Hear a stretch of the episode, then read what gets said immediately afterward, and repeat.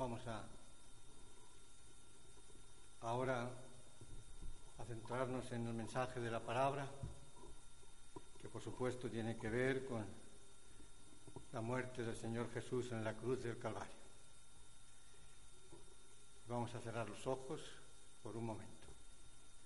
Padre nuestro y Dios nuestro, nos acercamos a tu palabra y lo hacemos en reverencia y en fe, suplicando tu bendición sobre tu palabra y sobre nosotros que la queremos recibir de parte de ti.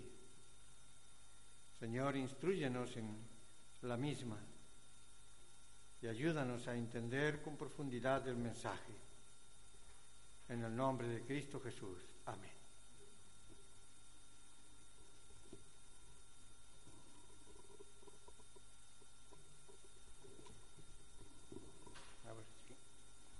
En este día, hermanos, que recordamos la pasión y muerte de nuestro Señor Jesús, una de las predicaciones que más se dan en este día, ¿sabéis cuál es? Yo ya he predicado sobre ellas. Las siete palabras o las siete frases dichas por el Señor Jesús en la cruz del Calvario. Pero hoy, con la ayuda del Espíritu Santo, no vamos a dirigir nuestros pensamientos en torno a lo que Él dijo desde la cruz. Por supuesto que al final de mensajes tenemos por fuerza que hacer alusión a algunas de ellas. Pero en este día Quisiera que nuestros pensamientos se centrasen no tanto en lo que dijo, sino en los silencios del Señor Jesús en la cruz del Calvario. Porque también hubo silencios, silencios importantes, porque si reveladores, si reveladores son esas siete frases o esas siete palabras que él pronunció en la cruz, no menos reveladores también son los silencios que él guardó en la cruz del Calvario. Silencio que, silencios que tienen para nosotros una razón de ser y lecciones que aprender. Así que, hermanos, acerquémonos confiadamente al trono de la gracia de Dios para obtener el oportuno socorro, como dice el autor de Hebreos. Pero esta vez centrados en el Gólgota, en la cruz y en los silencios del Señor los textos básicos sobre los que se apoya la predicación de hoy y de donde partirá el mensaje son dos. Uno ya lo hemos leído en Isaías 53, en el versículo 7, en el que se nos dice al principio, angustiado él y afligido no abrió su boca angustiado él y afligido, no abrió su boca. Como cordero fue llevado al matadero y como ovejas delante de sus trasquiladores, enmudeció y no abrió su boca. La otra la encontramos precisamente en Hebreos. En Hebreos, en el capítulo 4, versículos 16, en el que se nos dice así,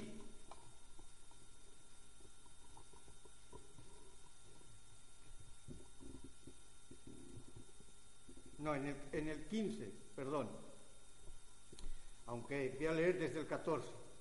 Por lo tanto, teniendo un gran sumo sacerdote que traspasó los cielos, Jesús el Hijo de Dios, retengamos nuestra profesión, porque no tenemos un sumo sacerdote que no pueda compadecerse de nuestras debilidades, sino uno que fue tentado en todo según nuestra semejanza, pero sin pecado. Acerquémonos, pues, confiadamente al trono de la gracia para alcanzar misericordia y hallar gracia para el oportuno socorro. El texto de Isaías hace referencia al silencio de Jesús, al que él guardó. Y este segundo nos habla de que fue tentado en todo según nuestra semejanza. Y es por este último versículo, por este último texto que vamos a empezar la predicación.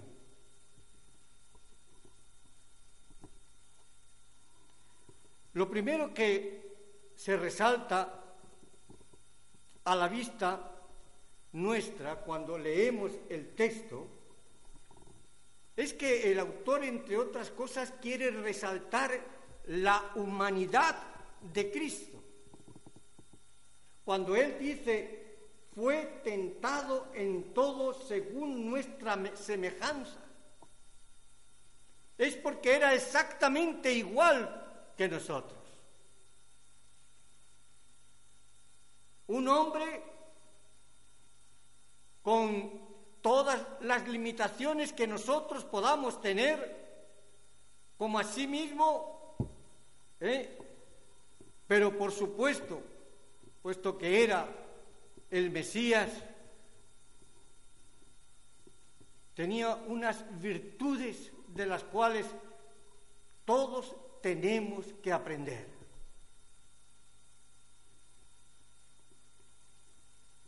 Así que el autor de Hebreos quiere resaltar la humanidad de Cristo.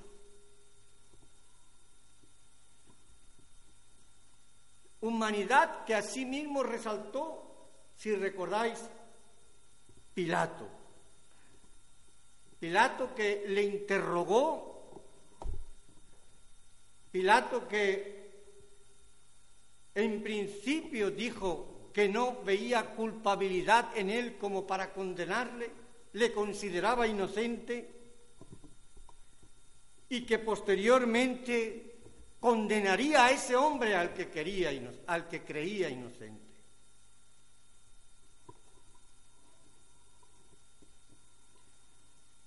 Si recordáis la frase de Pilato es, aquí, he aquí el hombre. Lo menciona en Juan 19.5, donde ahora, si queréis, podéis ir. Juan 19.5.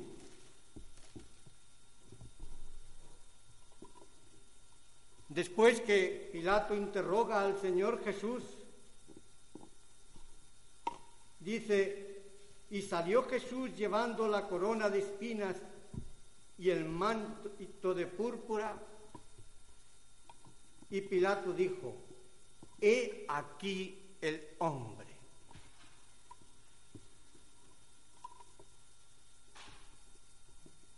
Así que con esta frase el Pilato se estaba reconociendo a Jesús como hombre, en griego el antropos, que viene la palabra antropos se traduce también como ser humano. He aquí al ser humano, al hombre.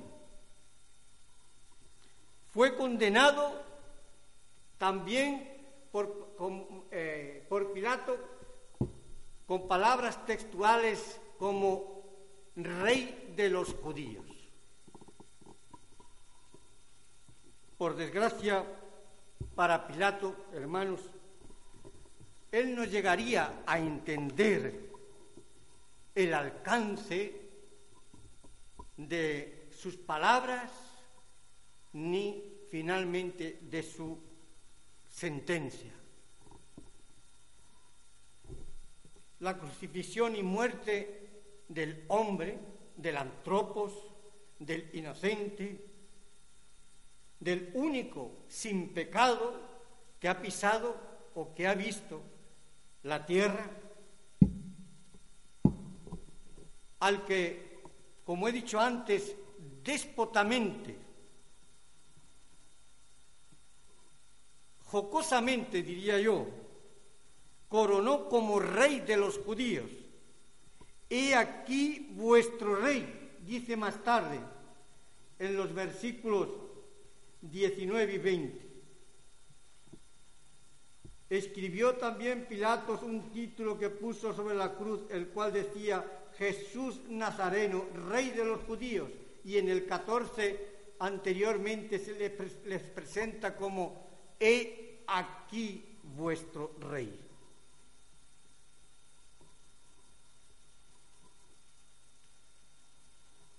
Es una pena que Pilatos no llegara a comprender ni a entender a Jesús como el hombre, como el hombre que traía una no solo salvación, sino una verdad que transmitir. Jesús fue el único hombre posiblemente que mirando a la cara a Pilato, fue que le dijo así, tú dices que yo soy rey, yo para esto he nacido y para esto he venido al mundo, para dar testimonio a la verdad. Todo aquel que es de la verdad oye mi voz. Posiblemente hasta le pareciera a Pilato el tono del Señor un poco desafiante. Cuando le dice, todo aquel que es de la verdad, óyeme. Sin embargo, Pilato no pudo sostener la mirada frente a Jesús. No sé por qué ni se atrevió a continuar tocando este tema. Simplemente exclamó, ¿qué es la verdad? Y dejando a Jesús, siguió.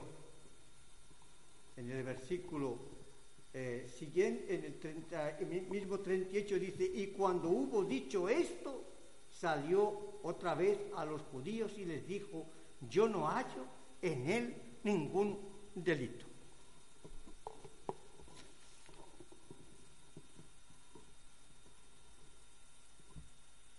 Jesús, hermanos, aunque inocente para Pilato, empezaba a serle un estorbo al, a Poncio Pilato más que un estorbo, una pesadilla. Porque no veía culpabilidad de condenación para Jesús. Sin embargo, tenía de otra parte al populacho, que arengado por los líderes religiosos y políticos del pueblo, pedían la crucifixión de Jesús la muerte de Jesús. Así que Pilato decidió así, de un plumazo, quitarse del medio al Señor Jesús. Más que de un plumazo, como hoy día diríamos en el argot moderno, más que de un plumazo, lo hizo mediante un lavado de manos, si recordáis. Yo no quiero ser culpable de la sangre de este inocente. Y se lava las manos, pero manda que le crucifiquen. Quiere descargar su responsabilidad y el peso de su conciencia sobre el pueblo.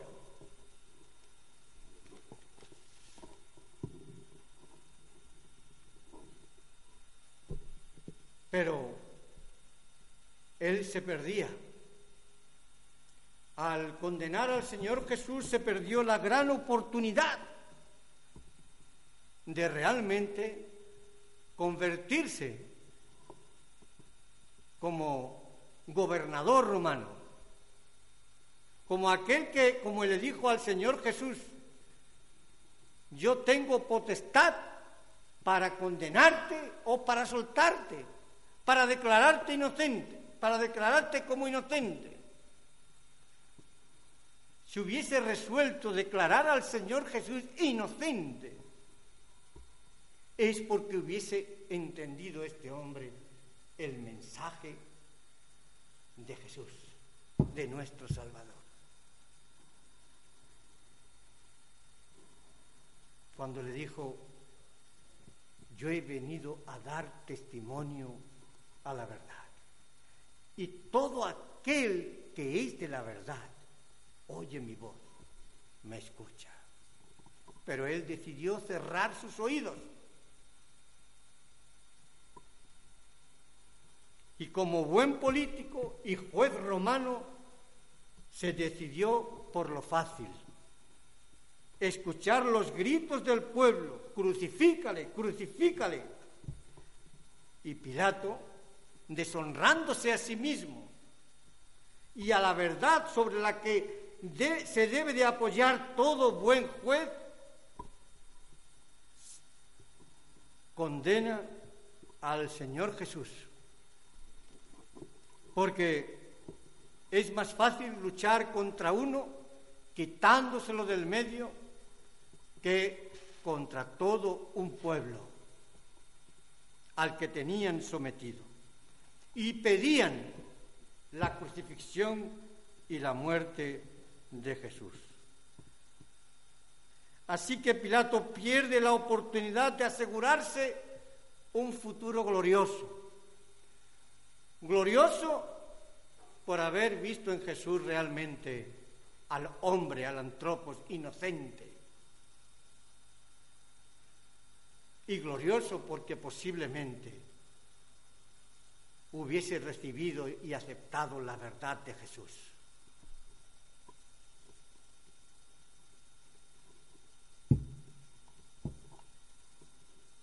Jesús, después de haber sido azotado, como se nos dice aquí en el capítulo 19, versículo 1, así que entonces eh, tomó Pilato a Jesús y le azotó.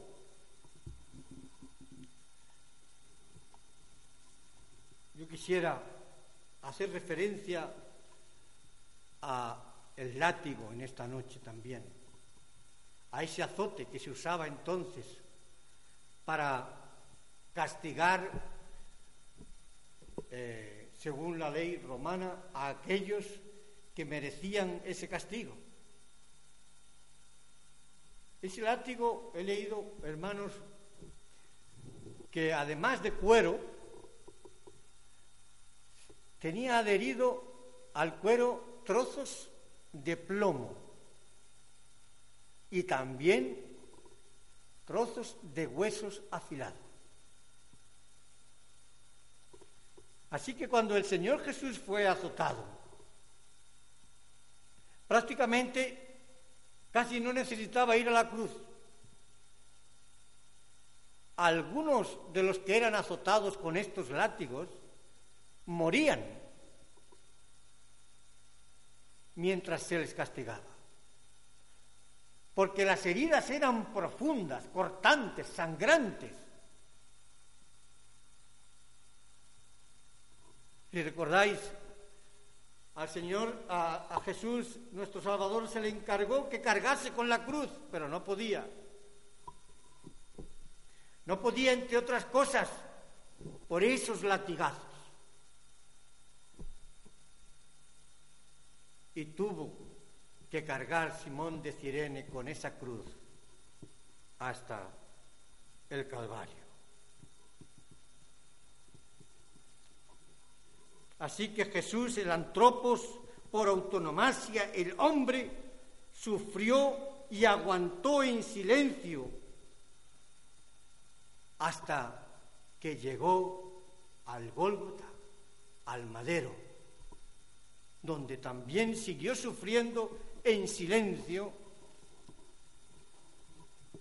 la, eh, la tortura, como asimismo el griterío de la gente, los insultos, las humillaciones.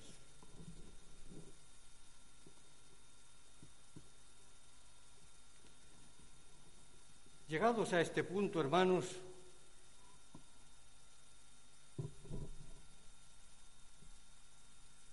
de nuevo retornaremos al principio del mensaje, simplemente para que lo recordéis.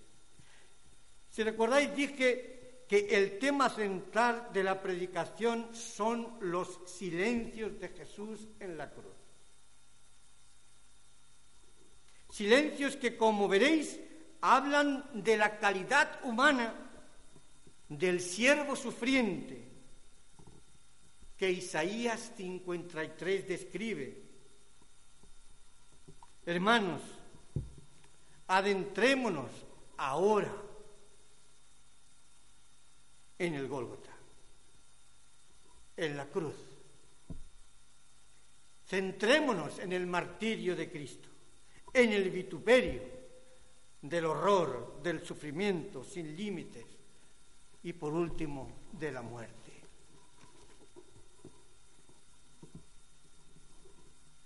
El salmista David, en este caso, en el Salmo 22, describe el horror del sufrimiento con las siguientes palabras. Podéis ir al Salmo 22. Es un salmo mesiánico en el que el Espíritu Santo, aunque es David quien escribe, el Espíritu Santo pone el mensaje que quería transmitir y dar para que quedara para los anales de la historia del pueblo judío y del cristianismo, una profecía. Desde eh, el versículo 6 sobre todo dice, mas yo soy gusano y no hombre, oprobio de los hombres, despreciado del pueblo. Todos los que me ven me escarnecen. Estiran la boca, menean la cabeza diciendo, se encomendó a Jehová, líbrele él, sálvele, puesto que él eh, eh, se, perdón, puesto que en él se complacía pero tú eres el que me sacó del vientre, el que me hizo estar confiado desde que estaba en los pechos de mi madre. Y continúa diciendo ahora, sobre ti fui echado desde antes de nacer, desde el vientre de mi madre, tú eres mi Dios. No te dejes, perdón, no te alejes de mí porque la angustia está cerca, porque no hay quien ayude. Me han rodeado muchos toros, fuertes toros de Basán me han cercado. Abrieron sobre mí su boca como león rapaz y rugiente. He sido derramado como aguas y todos mis huesos se descoyuntaron, es decir, se desencajaron, se dislocaron, porque ni un solo hueso del Señor Jesús fue roto, por eso es que le clavaron la lanza en vez de romperle los pies, o sea, las rodillas. Mi corazón fue como cera, derritiéndose en medio de mis entrañas. Como un tiesto se secó mi vigor y mi lengua se pegó a mi paladar y me has puesto en el polvo de la muerte.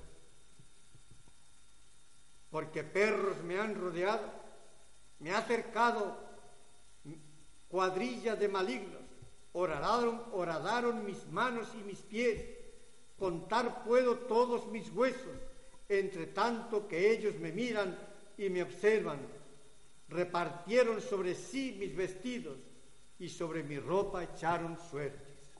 Hasta aquí.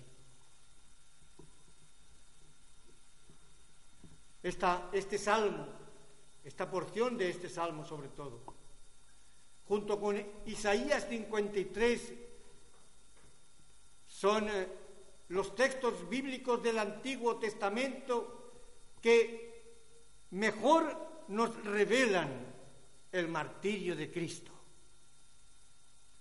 ¿Cuál sería el final del siervo sufriente?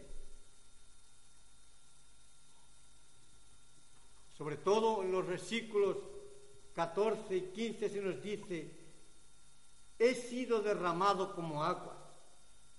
Y a continuación, y todos mis huesos se descoyuntaron. Y después en el 15, como un tiesto se secó mi vigor y mi lengua se pegó a mi paladar. Mi lengua se pegó a mi paladar. ¿Recordáis cuando dijo el Señor, sed tengo, verdad? Le dieron de beber vinagre. La muerte, la agonía, produce eso.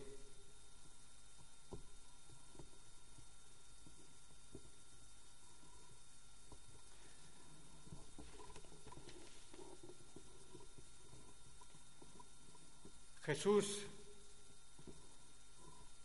colgado ya del madero,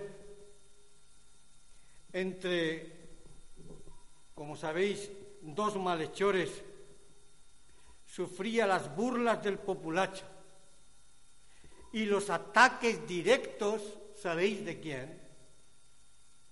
De Satanás. Pero aún más, cuando él estaba colgado del madero, aparte de sentir al populacho como le escarnecía, le insultaba y pedía a voz en grito, que si era el Hijo de Dios que bajase de la cruz. Sintió él en esa noche más que nunca el abandono del Padre. Ningún ser humano, ningún ser humano sentenciado en la cruz del Calvario, en una cruz, perdón, ni eh, posteriormente sufrió lo que el Señor sufrió. Normalmente, excepto, por supuesto, en tiempos cuando los cristianos eran perseguidos, normalmente, cuando Roma ponía a alguien en una cruz, era porque lo consideraba enemigo de Roma. Pero en este caso, como el mismo juez que le condenó, que era el gobernador Pilato, decía, él era inocente. O sea que el, Señor, en primer lugar, fue colgado como hombre inocente. Como hombre inocente aguantó en la cruz y, antes las burlas de todo tipo, los insultos. Luego los ataques directos de Satanás. Y por último, como él mismo dice, el abandono del Padre. Si recordáis la frase, Eli, Eli, lama sabactani, esto es, Dios mío, Dios mío, ¿por qué me has desamparado? El horror de la prueba parece hacerle flaquear al Señor. Y en su debilidad humana nos da a entender que podría ceder, que cedería en su batalla personal contra el diablo, contra el enemigo de la humanidad contra el enemigo de la verdad, contra el enemigo de Dios y de Jesucristo.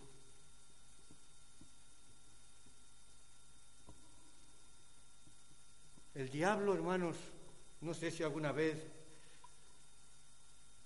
os habréis puesto a pensar en, la, situación en la que se encontraba el Señor Jesús allí, estudiando eh, todo lo ocurrido en la cruz. Pero el diablo susurraba, yo he escogido esa palabra, susurraba al oído de Jesús, en este caso, le susurraba estas palabras, ¿dónde está el amor de tu Padre?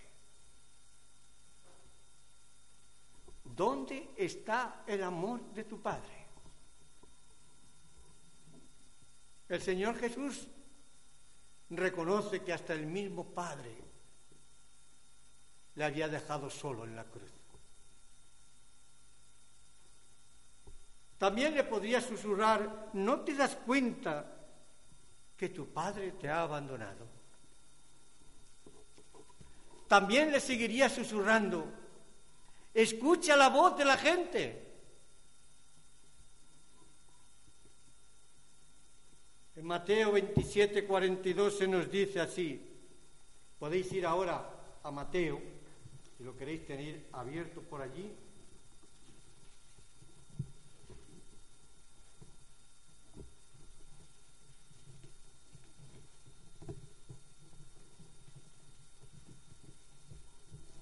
Mateo 27.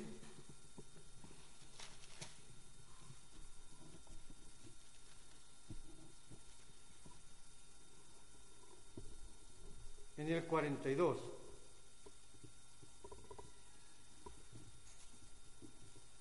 Se nos dice, a otros salvó,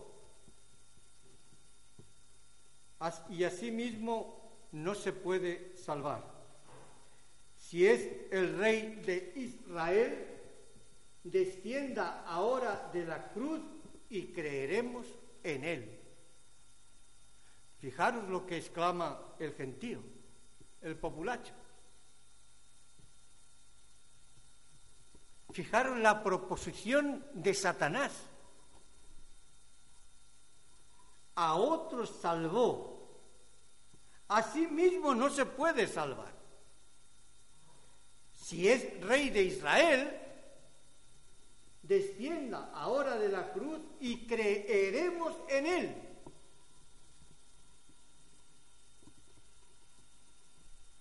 Satanás aparentemente cambia de estrategia. En este caso, quiere confundir al Señor en medio de la tortura, en medio del dolor, en medio de la agonía. Y lo hace una vez más como revistiéndose de ángel de luz, que tiene compasión por la humanidad, por la gente.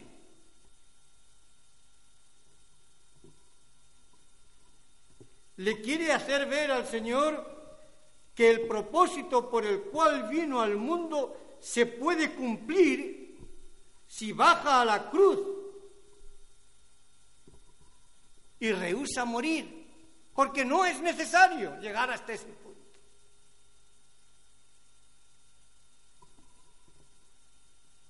Desciende y creeremos. Fijaros qué tentación tan grande para Jesús como hombre. Satanás le estaba proponiendo, no es necesario que continúes este martirio.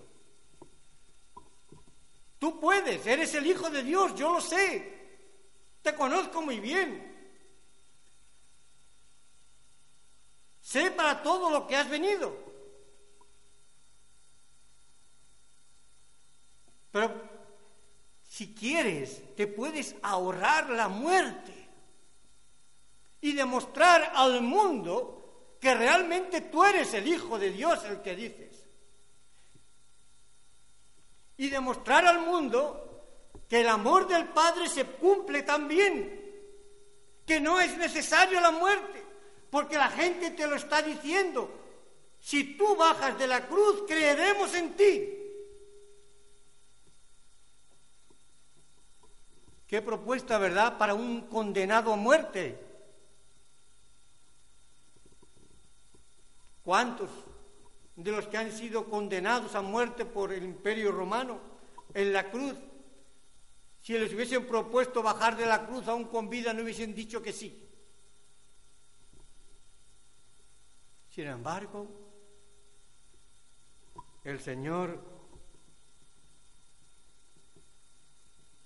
rehúsa las palabras. Guarda silencio. Ignora por completo la voz del gentío, la voz de Satanás.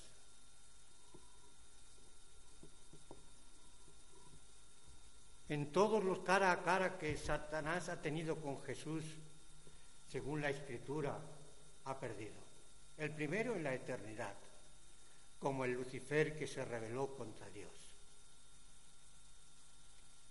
El segundo cuando bajó, bueno, cuando el Señor Jesús comenzó su ministerio y estando en el desierto, preparándose para su ministerio, es tentado. Esta tentación va a ser cara a cara, de tú a tú, con con Satanás. Y Satanás no consigue su propósito. Después, durante todo el ministerio del Señor Jesús, Satanás usa a la gente, a las masas, principalmente a los líderes religiosos, pero también a sus propios judíos, eh, perdón, a sus propios discípulos. Recordar cuando el mismo Pedro quiso hacerle desistir para que no pasara por la cruz. Apártate de mí, Satanás, le dijo. Apártate de mí, Satanás. Anteriormente, el Señor Jesús le reconoció cuando, reconoció, mejor dicho, que cuando eh, en contestación a la pregunta de ¿quién decís vosotros que yo soy? Y Pedro le dijo, tú eres el Cristo, el Hijo del Dios viviente, el Señor. Que le contestó, bienaventurado tú, Pedro. Porque no te lo ha revelado carne ni sangre, sino quién? Mi Padre que está en los cielos. El Señor Jesús sabía distinguir perfectamente entre la labor del Padre, del Espíritu Santo y la de Satanás. De cómo Satanás quería usar a la gente para que el Señor no llegara a la cruz, al Calvario.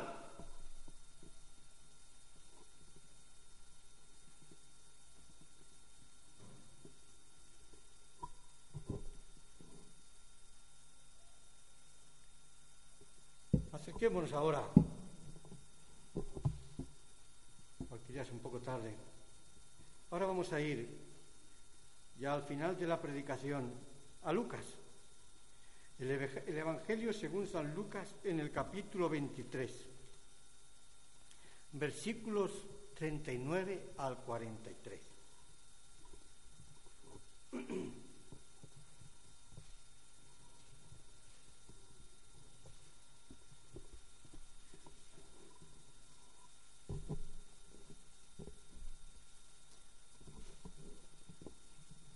Aquí se nos dice así, Lucas capítulo 23, versículos 39 al 43. Y uno de los malhechores que estaban colgados le injuriaba, diciendo, si tú eres el Cristo, sálvate a ti mismo y a nosotros. Respondiendo el otro le reprendió diciendo, ¿ni aún temes tú a Dios estando en la misma condenación? Nosotros a la verdad justamente padecemos porque recibimos lo que merecieron nuestros hechos, mas éste ningún mal hizo. y dijo, y dijo a Jesús, acuérdate de mí cuando vengas en tu reino. Entonces Jesús le dijo, de cierto, de cierto te digo, que hoy mismo estarás, que hoy estarás conmigo en el paraíso. Pero el texto al que quiero hacer referencia primeramente es al 39 y uno de los malhechores que estaba colgados le injuriaba,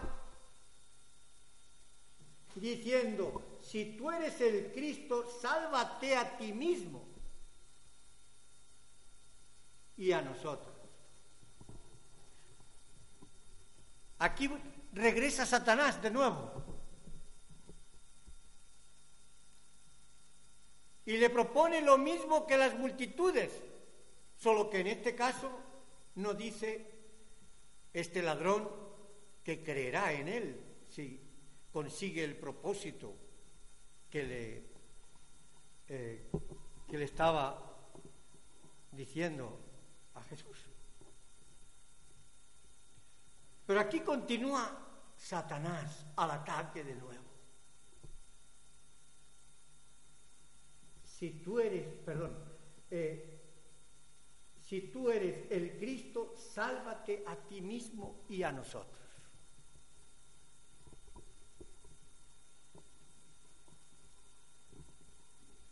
De nuevo, la misma proposición. Satanás estaba ya viendo su batalla perdida. Veía que Jesús agonizaba y moría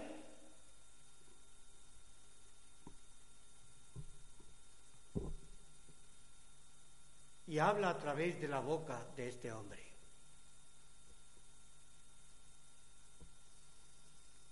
Si tú eres el Cristo, sálvate a ti, sálvanos a nosotros. Qué fácil hubiera sido también al Señor escuchar la voz de este hombre. Bajar el de la cruz, bajar a los dos ladrones. todo el gentío, el pueblo que estaba allí, hubiesen creído.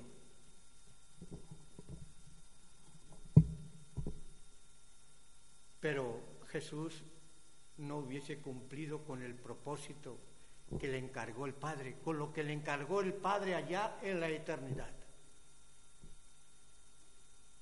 el ser ese siervo sufriente que diese la vida por el mundo.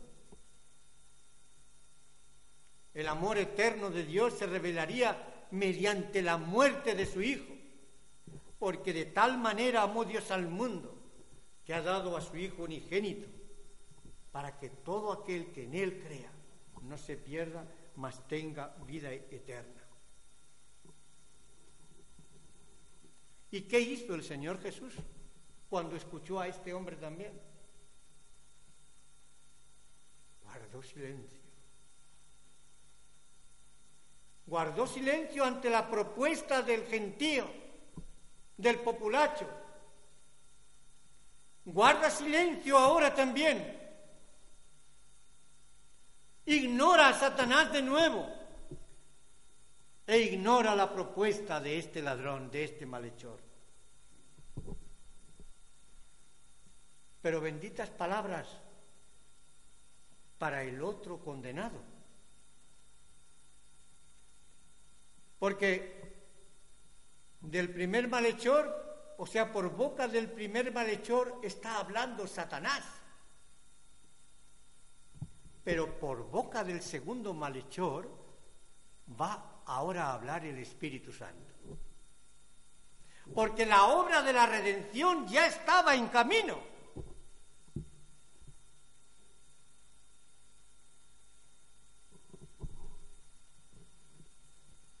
Y después de escuchar a su compañero de fatigas, este segundo malhechor es quien contesta. Es el Espíritu Santo quien le da la respuesta, no el Señor Jesús. El Señor Jesús guarda silencio.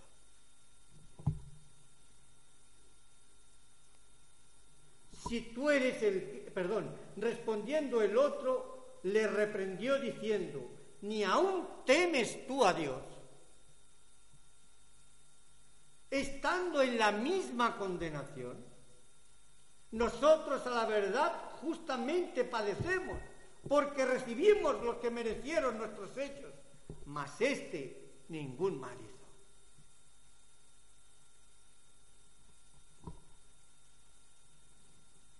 Y le dijo a Jesús, fijaros que está hablando un malhechor, un ladrón, y le está hablando de su reino,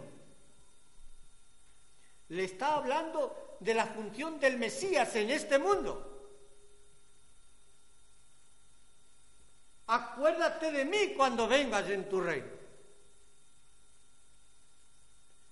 O sea, le estás trasladando, acuérdate de mí en la resurrección de los muertos, podría ser, entre otras cosas.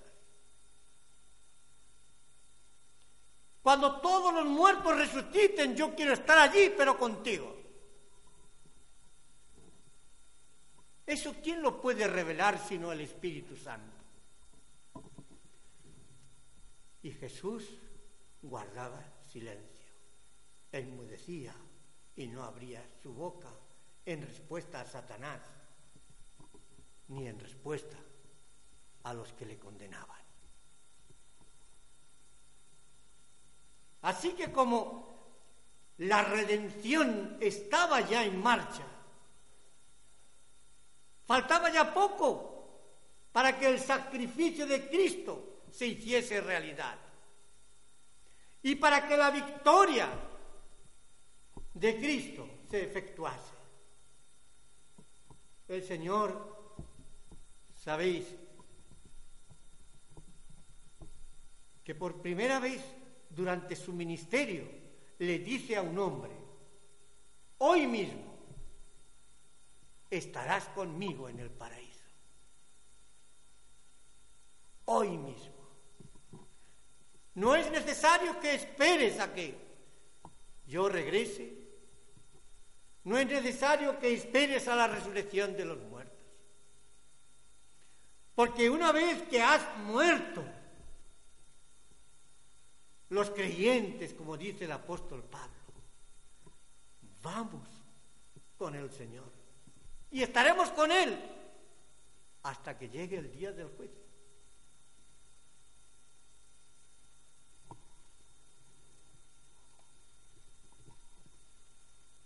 Así que el Señor la respuesta que recibe el malhechor primero, el ladrón que habla desafiando a Jesús, la respuesta que recibe del Señor es en contestación a las palabras del otro ladrón que le condena a su compañero. hoy mismo estarás conmigo en el paraíso. Porque esto no te lo ha revelado ni carne ni sangre, le podía decir como a Pedro. Esto te lo ha revelado mi Padre que está en los cielos. Y también guardó silencio e ignoró por completo las propuestas de Satanás.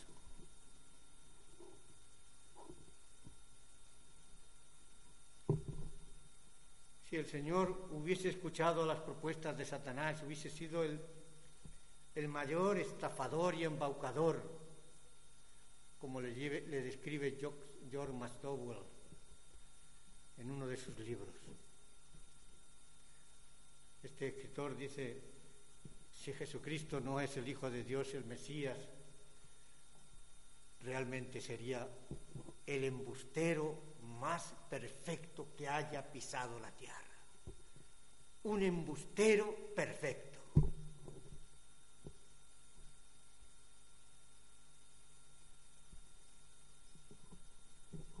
Pero si el Señor hubiese escuchado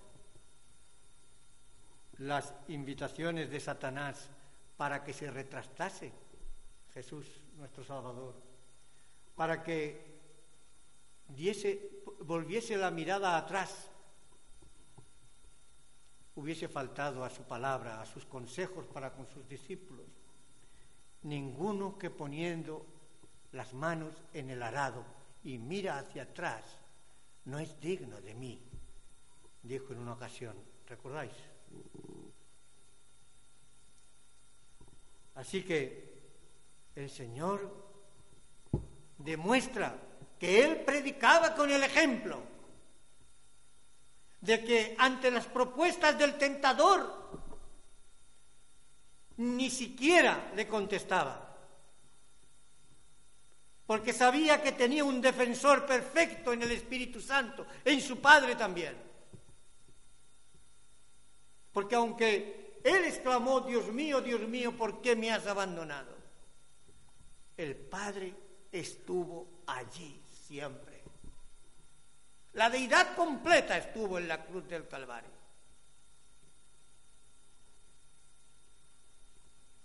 Y el Padre sufriendo en silencio por el Hijo, pero guardando también silencio, hablando solo cuando tenía que hablar mediante el Espíritu Santo, como en el caso de este ladrón, como en el caso del Señor Jesús, cuando le dice, de cierto, de cierto te digo que hoy mismo estarás conmigo en el paraíso. Anteriormente, en, el Evangelio de Lucas, esta es la segunda frase que se menciona aquí en el Evangelio de Lucas, pero antes hay otra, que es, Padre, perdónalos porque no saben lo que hacen. Así es como comienza el ministerio de la reconciliación del Señor Jesús en la cruz del Calvario para con la humanidad. Primero, ora por toda la humanidad. Padre, perdónalos porque no saben lo que hacen. Y después intercede por un hombre que descubre que Jesús es el Mesías, el que está ahí colgado es el Salvador del mundo, que es un ser inocente. Y el Señor le asegura la vida eterna a este hombre.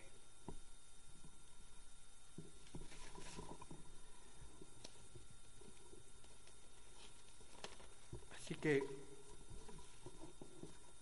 hermanos,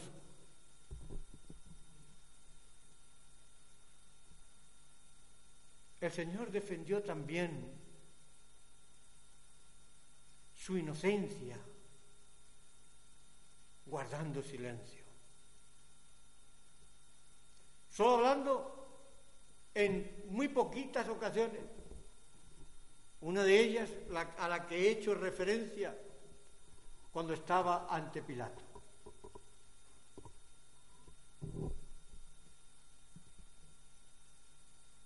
El Señor Jesús se defendía guardando silencio y encomendándolo todo al Padre. En el Salmo 37, 7 se nos, se nos dice, guarda silencio ante Jehová y espera en Él, confía en Él. Esta era la postura del Hijo, esta era la postura del Señor Jesús guardaba silencio, no contestaba a Satanás.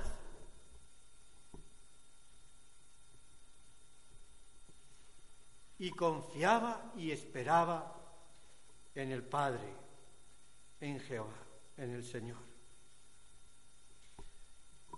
Y Jeremías, a través de, eh, en lamentaciones, en el libro que él escribió, que lleva por título Lamentaciones, en el capítulo 3, 26, nos dice así, bueno es esperar en silencio la salvación de Jehová. Bueno es esperar en silencio la salvación de Jehová. Si queréis pues, abrir la Biblia y leéis el contexto un poquito, en Lamentaciones, después de Jeremías.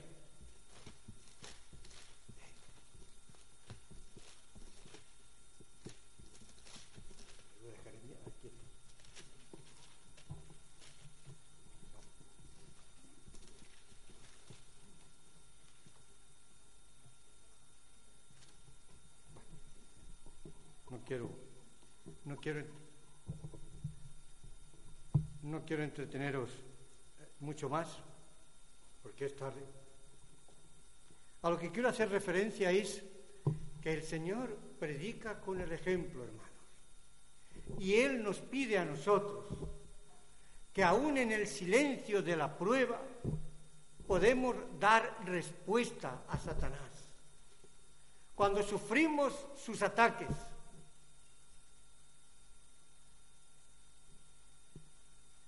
Las lecciones que el Señor Jesús nos da en la cruz, una de ellas es esa. Y es que a través del silencio, a través de ignorar, a, perdón, las propuestas de Satanás, se le puede llegar a vencer. Si es que tenemos nuestra confianza en Jehová, porque Jehová está por nosotros.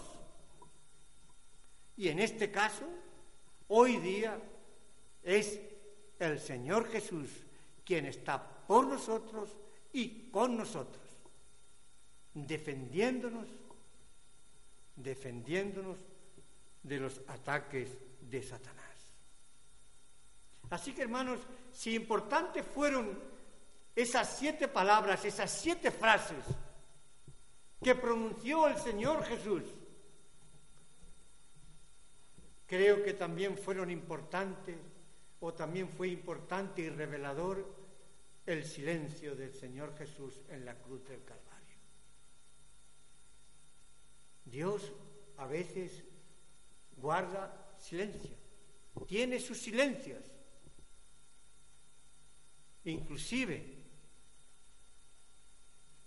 en respuesta a nuestras oraciones. En el, ya por último, en el huerto de Getsemaní, cuando el Señor Jesús ya se preparaba en oración para llegar hasta la cruz del Calvario, allá en el huerto de Getsemaní el Señor Jesús oraba y le pedía al Padre, si es posible, pase de mí esta copa. Pero el Padre guardaba silencio. Por eso Él dice, mas no se haga mi voluntad, sino la tuya. Así que hermanos,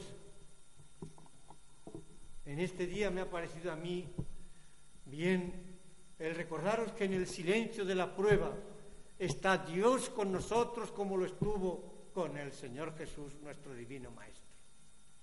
Y que si confiamos de corazón en Él, Él nos ayudará a triunfar sobre cualquier tentación, sobre cualquier prueba. Porque Dios tiene siempre respuesta para sus hijos como la tuvo para su Hijo en la cruz del Calvario. Que el Señor nos bendiga. Amén.